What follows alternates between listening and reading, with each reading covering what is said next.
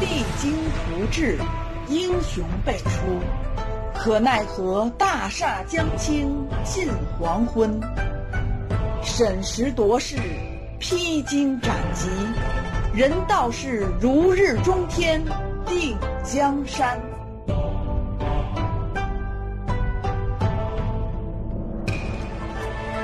感悟风云变幻与王朝兴替，尽在明末清初那些事儿。本系列改编自图书《清朝开国六十年》，并由作者王汉卫授权播出。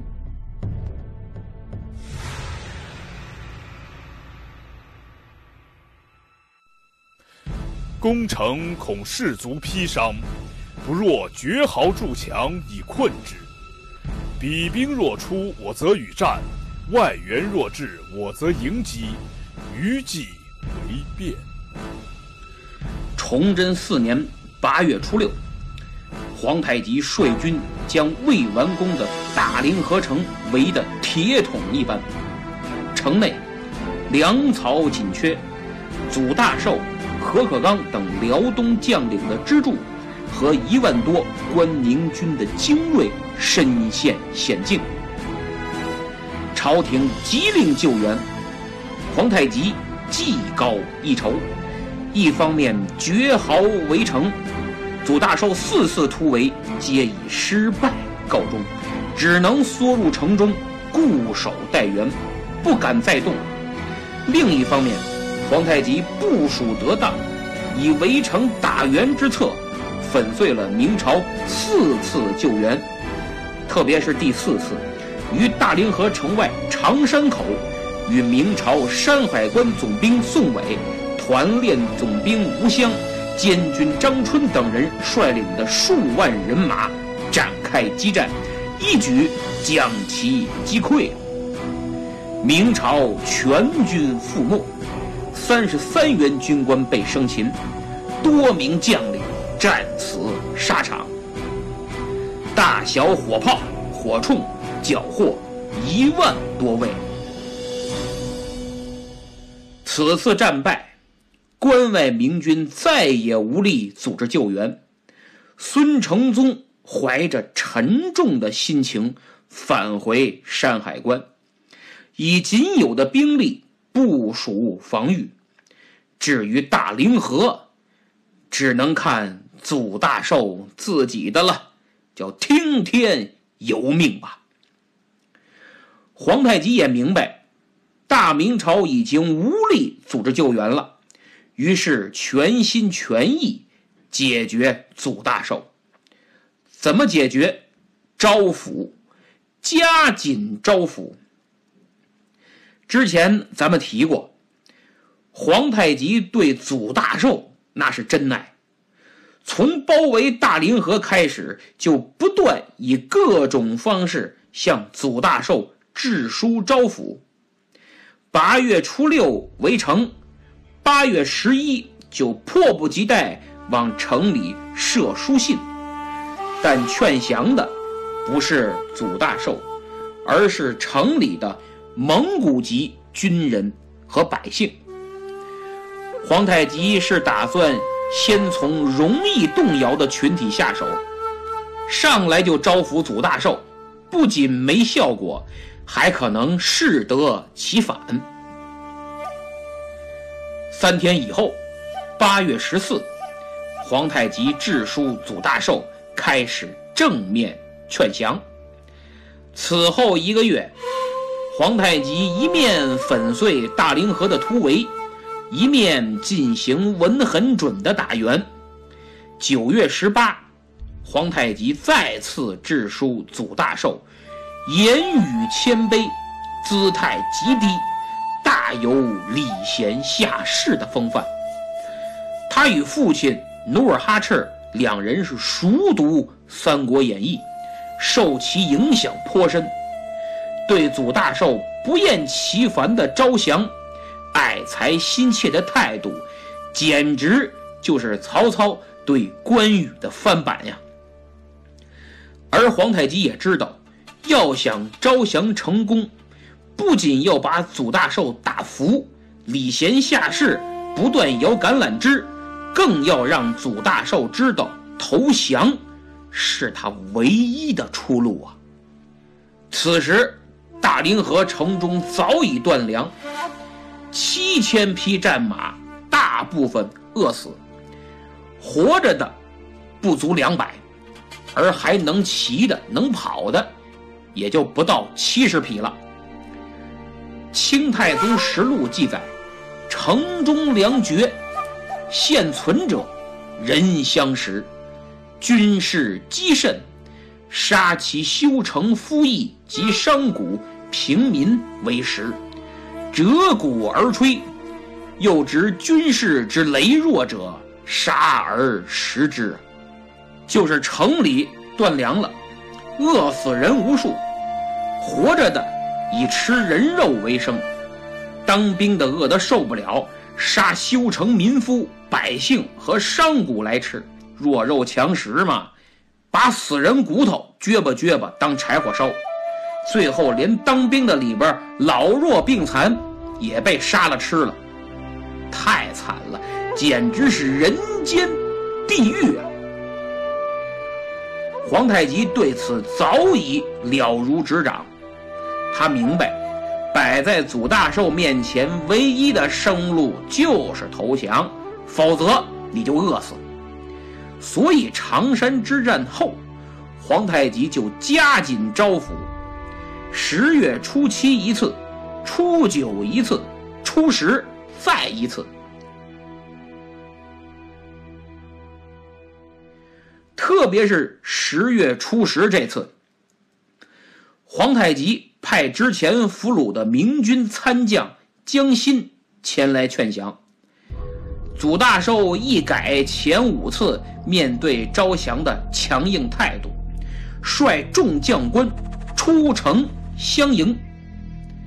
谈判结束后，祖大寿还派了一个游击，名叫韩栋，跟江心一同到金营观察虚实，探。听情况，这说明祖大寿活动心思了。不管是真降还是假降，反正不想在大凌河城困死、饿死。韩栋到了金营，好一番探查，还见着了皇太极。皇太极亲自保证，只要你们投降。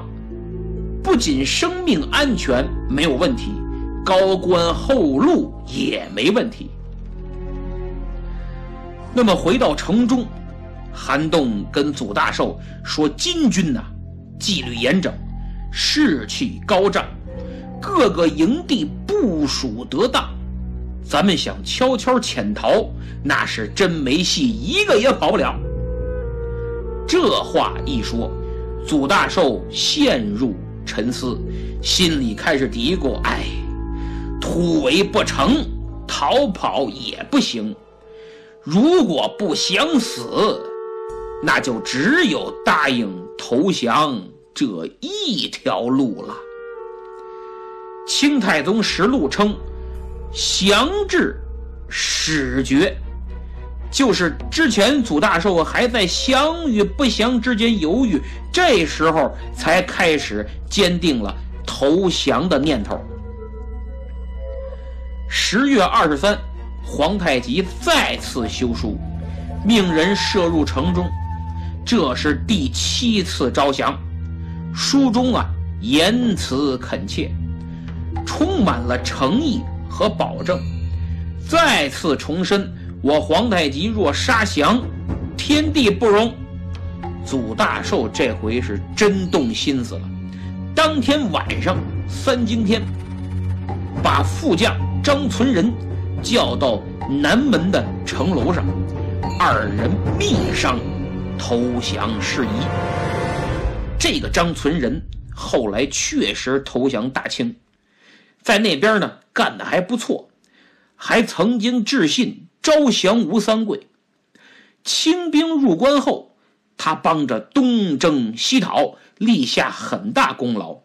当过清朝初年的闽浙总督、兵部尚书、直隶总督等，都是高官。也曾建议开科取士，顺治九年病逝，追赠太子太保。所以说，张存仁非常有能力，在明朝这儿啊，现在还是个小小的副将，不得志。那么二人商量多时，商量的差不多了，张存仁就动手给皇太极写了回信。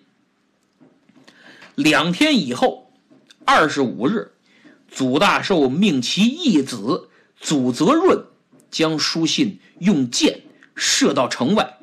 要求皇太极派副将石廷柱来与之面议。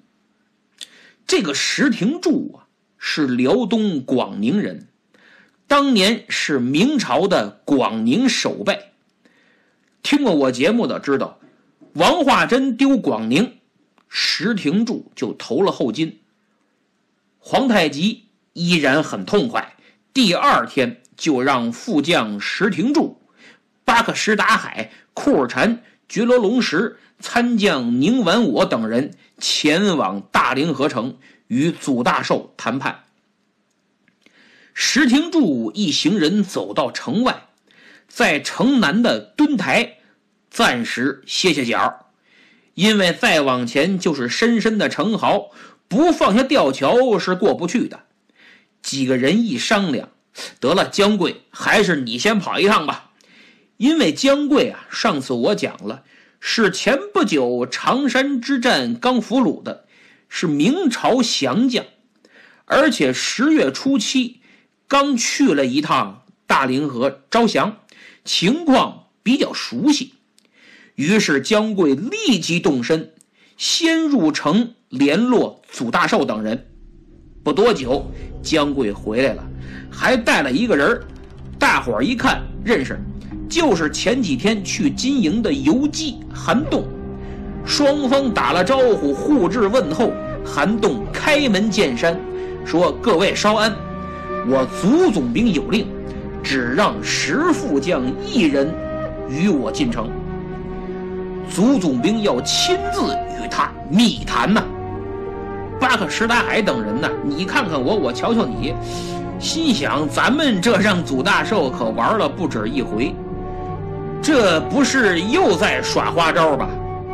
所以巴克什达海就说：“说这个恐怕我们不能贸然应允呐，因为临行前大汗没交代，可让石副将一人入城。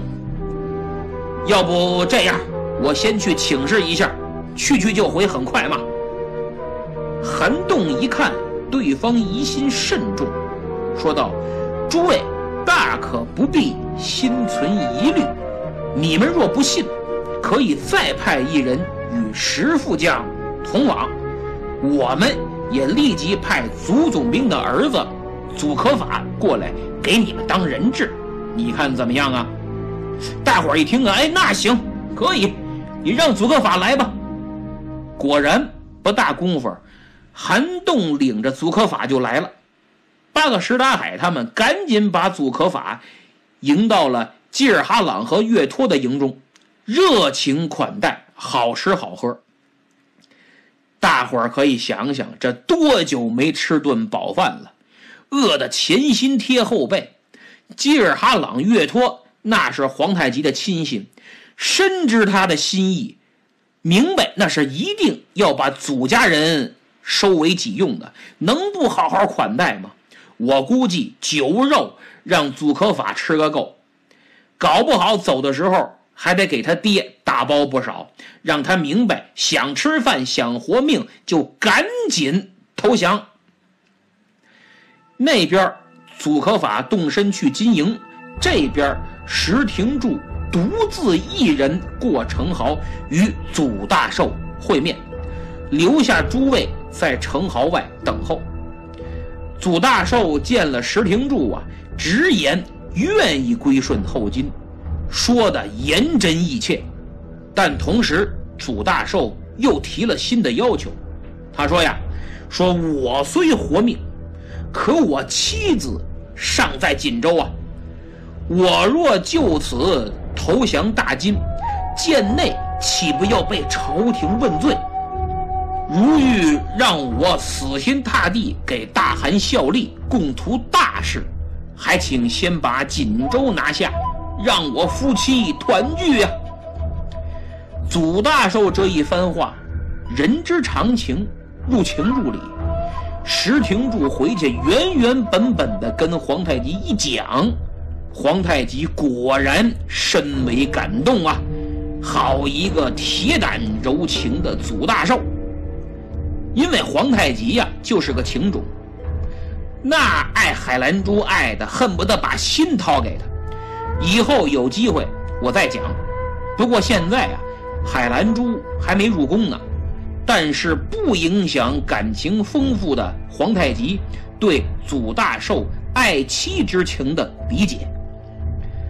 当天晚上，皇太极就让祖可法、张存仁、韩栋等人前来金营，商议攻取锦州，解救祖大寿家眷事宜。可没想到啊，这皇太极琢磨来琢磨去，觉得。打锦州这事儿，他不靠谱。一个是此时，并非攻打锦州的最佳时机；二一个，祖大寿还没降呢，就献计让我攻打锦州，有借刀杀人之嫌。万一我久攻不下，他从背后插我一刀，也够我一呛。为了稳妥，算了吧。想到这儿。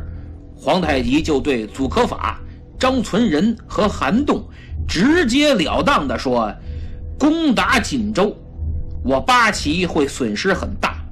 这样吧，你们既然归降，锦州城就由你们去拿，强攻还是智取，你们自己定。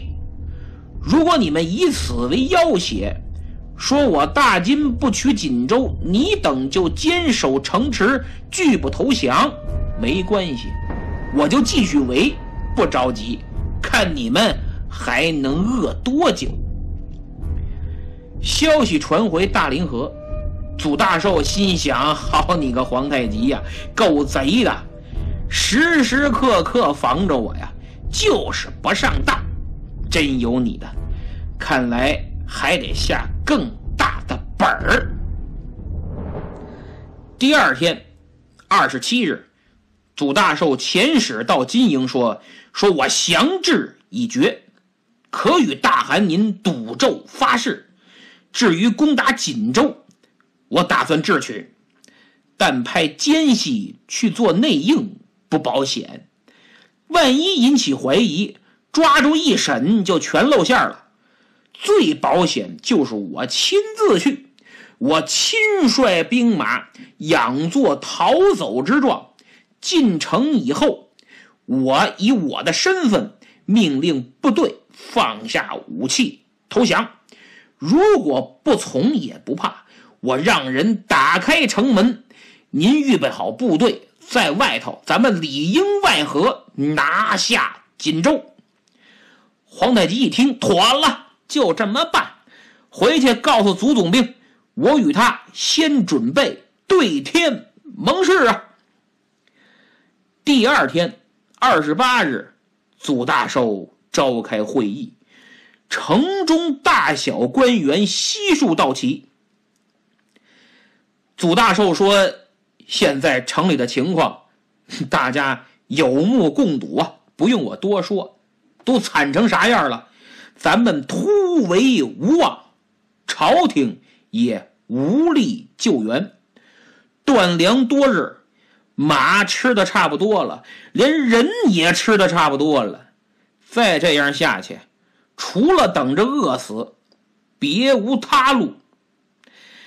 哎，我死事小啊，但看着诸位跟我一起死，于心不忍。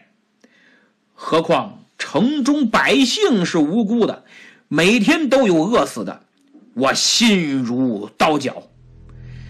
不瞒诸位，这几天我已经和皇太极谈了很多次了，他向我保证，只要开城投降，诸位高官厚禄城中百姓也安然无恙。为了让咱们放心，皇太极愿意与我对天盟誓，如若有违，天地不容。所以，我打算，咱们还是开城投降吧。在场众将一听啊，你看看我，我看看你。其实说实话，每个人心里都觉得再硬撑着也真是受不了了，死路一条。但就这么直接答应了，这又有点说不过去。为将者就该战死疆场，投降有辱英名啊！片刻是鸦雀无声。这时候，一直为降金奔走的张存仁、韩栋等人率先打破僵局，起身答道：“我等愿降。”他们这一带头，大家也纷纷表示愿意投降，唯独一人。坚决不降，谁？副将何可刚。祖大寿是好言相劝，掰开了揉碎了，入情入理的讲。可何可刚就是不降。说着说着还急眼了，对祖大寿是破口大骂。祖大寿此时是眼露凶光，哼，好你个何可刚啊，仗着有军功。就敢和我顶撞，我说了半天都没用，真是好良言难劝你这该死的鬼！我等众人详议已决，正想拿个信物向大金以示诚意。既然你如此固执，宁死不降，那就死吧，就以你的头。去给皇太极当个投名状。说罢，祖大寿下令：“来人呐，将何可刚给我押出城外，斩首示众。”在场众人都傻了，那何可刚可不是一般人啊，那跟祖大寿是刀头舔血、亲密的战友。都是元都师的爱将，怎么这说着说着就翻脸了？大家还都脑袋发懵的，没明白到底怎么回事呢。上来两个人，二话不说，是抹肩头拢二背，就把何可刚给捆上了，压下城楼，直接来到城外，当着众将的面，在金军的注视下，将何可刚是就地处斩。这一切来得太突然，是毫无征兆啊！可叹一代名将就此殒命。何可刚曾为元都师旧部，参加过天启六年的宁远大捷，为大明驻守辽东数载，战功显赫。几次之变，入援京师。大凌河被围，宁死不降，如今被害，真令世人痛心疾首啊！据《清太宗实录》记载，可刚颜色不变，不出一言，含笑而死。城内饥人争取其肉，这么一个忠臣良将。死后被大凌河的军民给分着吃了，连尸体都没剩，与他的老上级袁都师是同样悲惨。正如后来明朝直隶巡按王道直奏书所说：“说凌河之困，独副将何可刚大骂不屈，死无完肤。”其正气万夫不坠，其忠心千古为昭。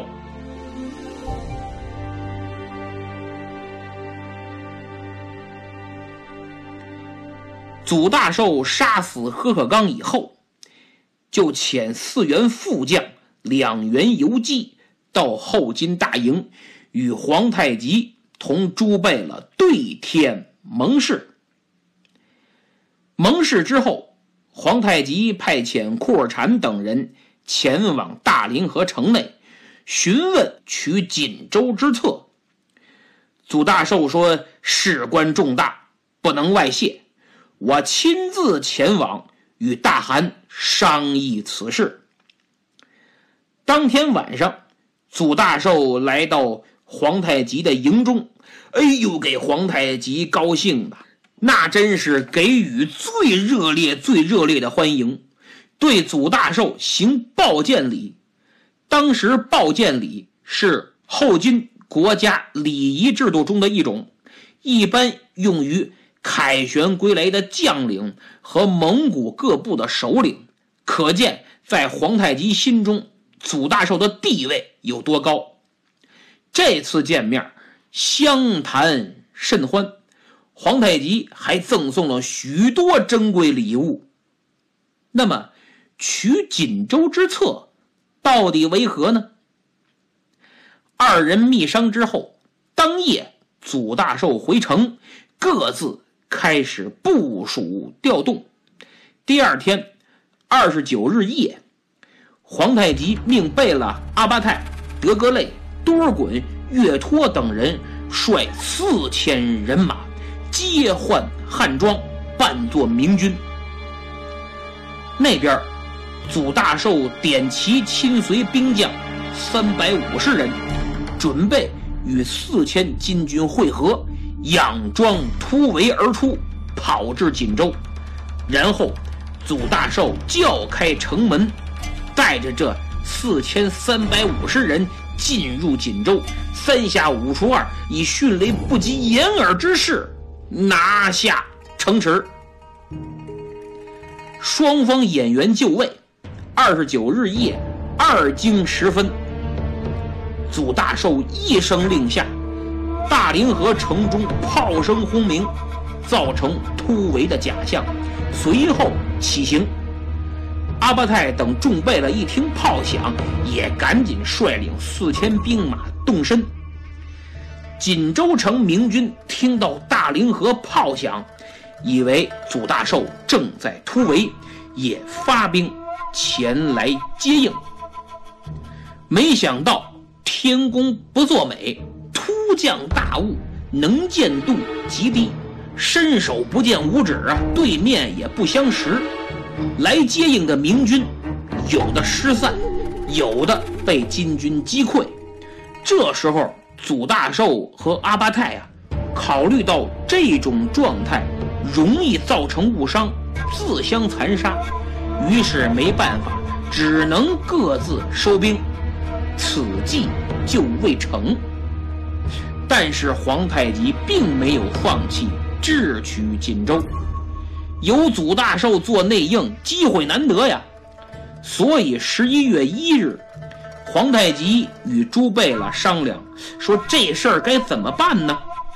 最后，皇太极定下计策，放祖大寿回锦州，组织城内守军放下武器，献城投降。定好策，皇太极赶紧派人告诉祖大寿，并让他想好一套瞎话。编造合理的借口，以顺利入城。再有就是事成怎么通知我大金，需要我们怎么配合？祖大寿说：“我早想好了，就怕你们多疑，不放我回去呢。今天夜里我就走到锦州，我就说昨天夜里我偷偷逃出来的，就带了几十个人，人多了不行啊。”逃出来以后，我们躲到山林里，白天没敢动，夜里才徒步下山，走回锦州的。这么说肯定行，合情合理，绝对没人怀疑。进城以后啊，我抓准时机起事，你们呢别着急，别轻举妄动。明天初二日，我会在锦州城放炮，意思是啊，我已入城。初三最晚初四吧，最晚初四，我一定拿下锦州。到时候还是以炮声为号，大炮一响，我即夺城，你们就率军前来接收，就 OK 了。使者就赶紧把话传给皇太极，皇太极一拍大腿，行，就这么着，欣然应允。于是当天晚上，祖大寿再次开始行动。这回他只带了二十六个人，因为是逃跑嘛，你不能人太多，人太多成突围了。好家伙，您这带出来好几百上千，到锦州一说是逃出来的，人家肯定起疑心。那这二十七个人没骑马，徒步走向锦州，顺利入城。皇太极在帐中坐等炮响，还让周围的人啊，你们都给我机灵点竖起耳朵好好听，有没有炮声？有炮声，赶紧告诉我。第二天没炮声，第三天没有，第四天、第五天还没有。皇太极恍然大悟，哎呀！好个祖大寿啊！真是有你的，我又上了你的当了。这世上能骗我的，也就你了。哎，谁让我愿意让你骗呢？几天以后，十一月初九，祖大寿派人送信来了。皇太极接过信，打开一看，哎呀，都气乐了。信上怎么说呢？祖大寿说：“说承蒙。”大汗抬爱，我铭记于心，感恩备至。但是取锦州之事，我特着急，我我我辗转反侧，我睡不着觉，我。但他就是抓不着机会下手。我带来的心腹只有二十六个人，锦州城都是各地调来的兵马，我也不熟悉，人家也不信任我。他们呢，还人多势众。我势单力孤，你来硬的不行啊，打不过人家。而且由于大凌河正在围城，锦州现在是严加戒备，针扎不进，水泼不进。更重要的是，还有三个人也从大凌河跑回来了。当时我愣没发现，这三个兔崽子回到锦州，差点把我投降大汗您的事儿给抖了出来，太危险了。所以呀。咱先别着急，从长计议，过些日子再说吧。那么大凌河归顺您的军民，还望大汗多加体恤，善加优抚。只要您好好对他们，他们一定真心归降，为您出力。城中还有我的子侄亲属，也麻烦您呐多多照顾。等明年吧，明年我一定。把锦州拿下，献给大汗。我祖大寿指天发誓，绝无虚言，天日可见。我断不是那失信之人呢。皇太极看完了，气的是哈哈大笑啊！哎呀，都是千年的狐狸，跟我还玩聊斋呢，睁眼说瞎话。人跑了，还把城里的军民一个大包袱扔给我。按说呢，皇太极应该是暴跳如雷，回个信，大骂祖大寿背信弃义，到现在还满嘴跑火车，然后大开杀戒，把投降的军官全部都杀掉。但皇太极呀，对祖大寿那是真爱，连他睁眼说瞎话的样子，皇太极都觉得那么帅，那么迷人，当即。皇太极回信说：“锦州没拿下啊，我明白你有苦衷。将军你人单力孤，寡不敌众，咱们从长计议，慢慢图之，别着急嘛。我呢，本来想继续在大凌河驻守，等将军的好消息。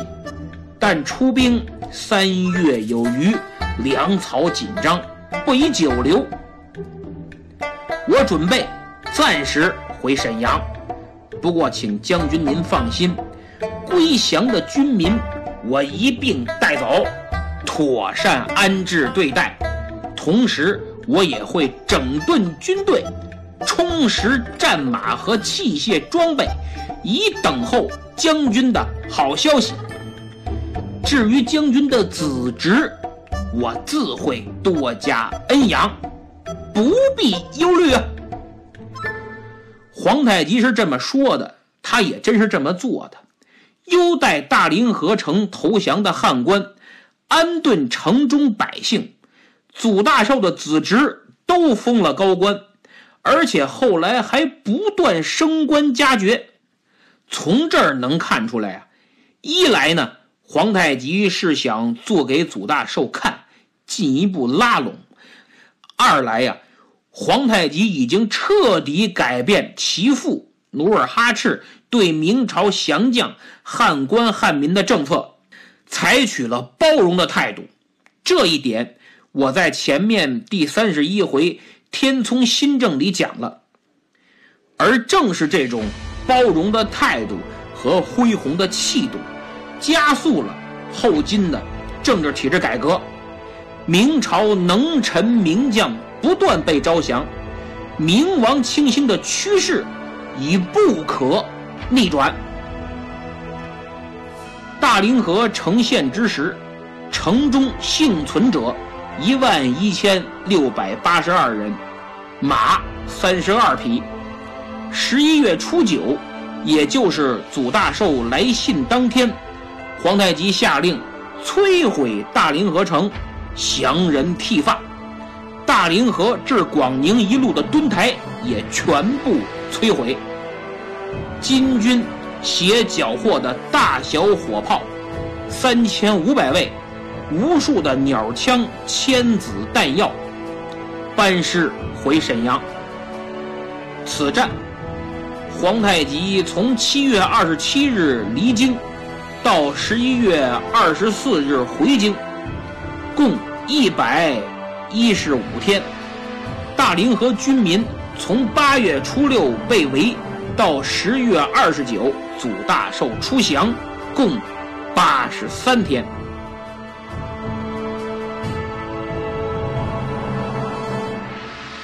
现在祖大寿是安全回到锦州，见着了巡抚邱和嘉。邱巡抚一顿嘘寒问暖，赶紧让祖大寿帮着部署锦州城防。毕竟祖大寿回来了，多少挽回了这次战败的损失。祖大寿呢，放了皇太极的鸽子，但他一点不担心自己子侄在后金的安全，因为皇太极是一定会招降他的。就冲这个。也会善待他们。那么，祖大寿一面接手锦州防务，一面上书朝廷说明情况。当提到何可刚的死，祖大寿说：“可刚为革部献身为实，就是何可刚为了报答孙承宗的知遇之恩，不忍大家活活饿死，自杀。”让我们吃他的肉，苟以活命。但没有不透风的墙。巡抚邱和嘉又很谨慎，他怎么看怎么想，怎么觉得祖大寿逃出来这事儿有隐情。经过秘密调查，他发现果然祖大寿在说谎。原来何可刚。是被你杀的，原来你早就投降了皇太极，我得赶紧写奏书，上报朝廷。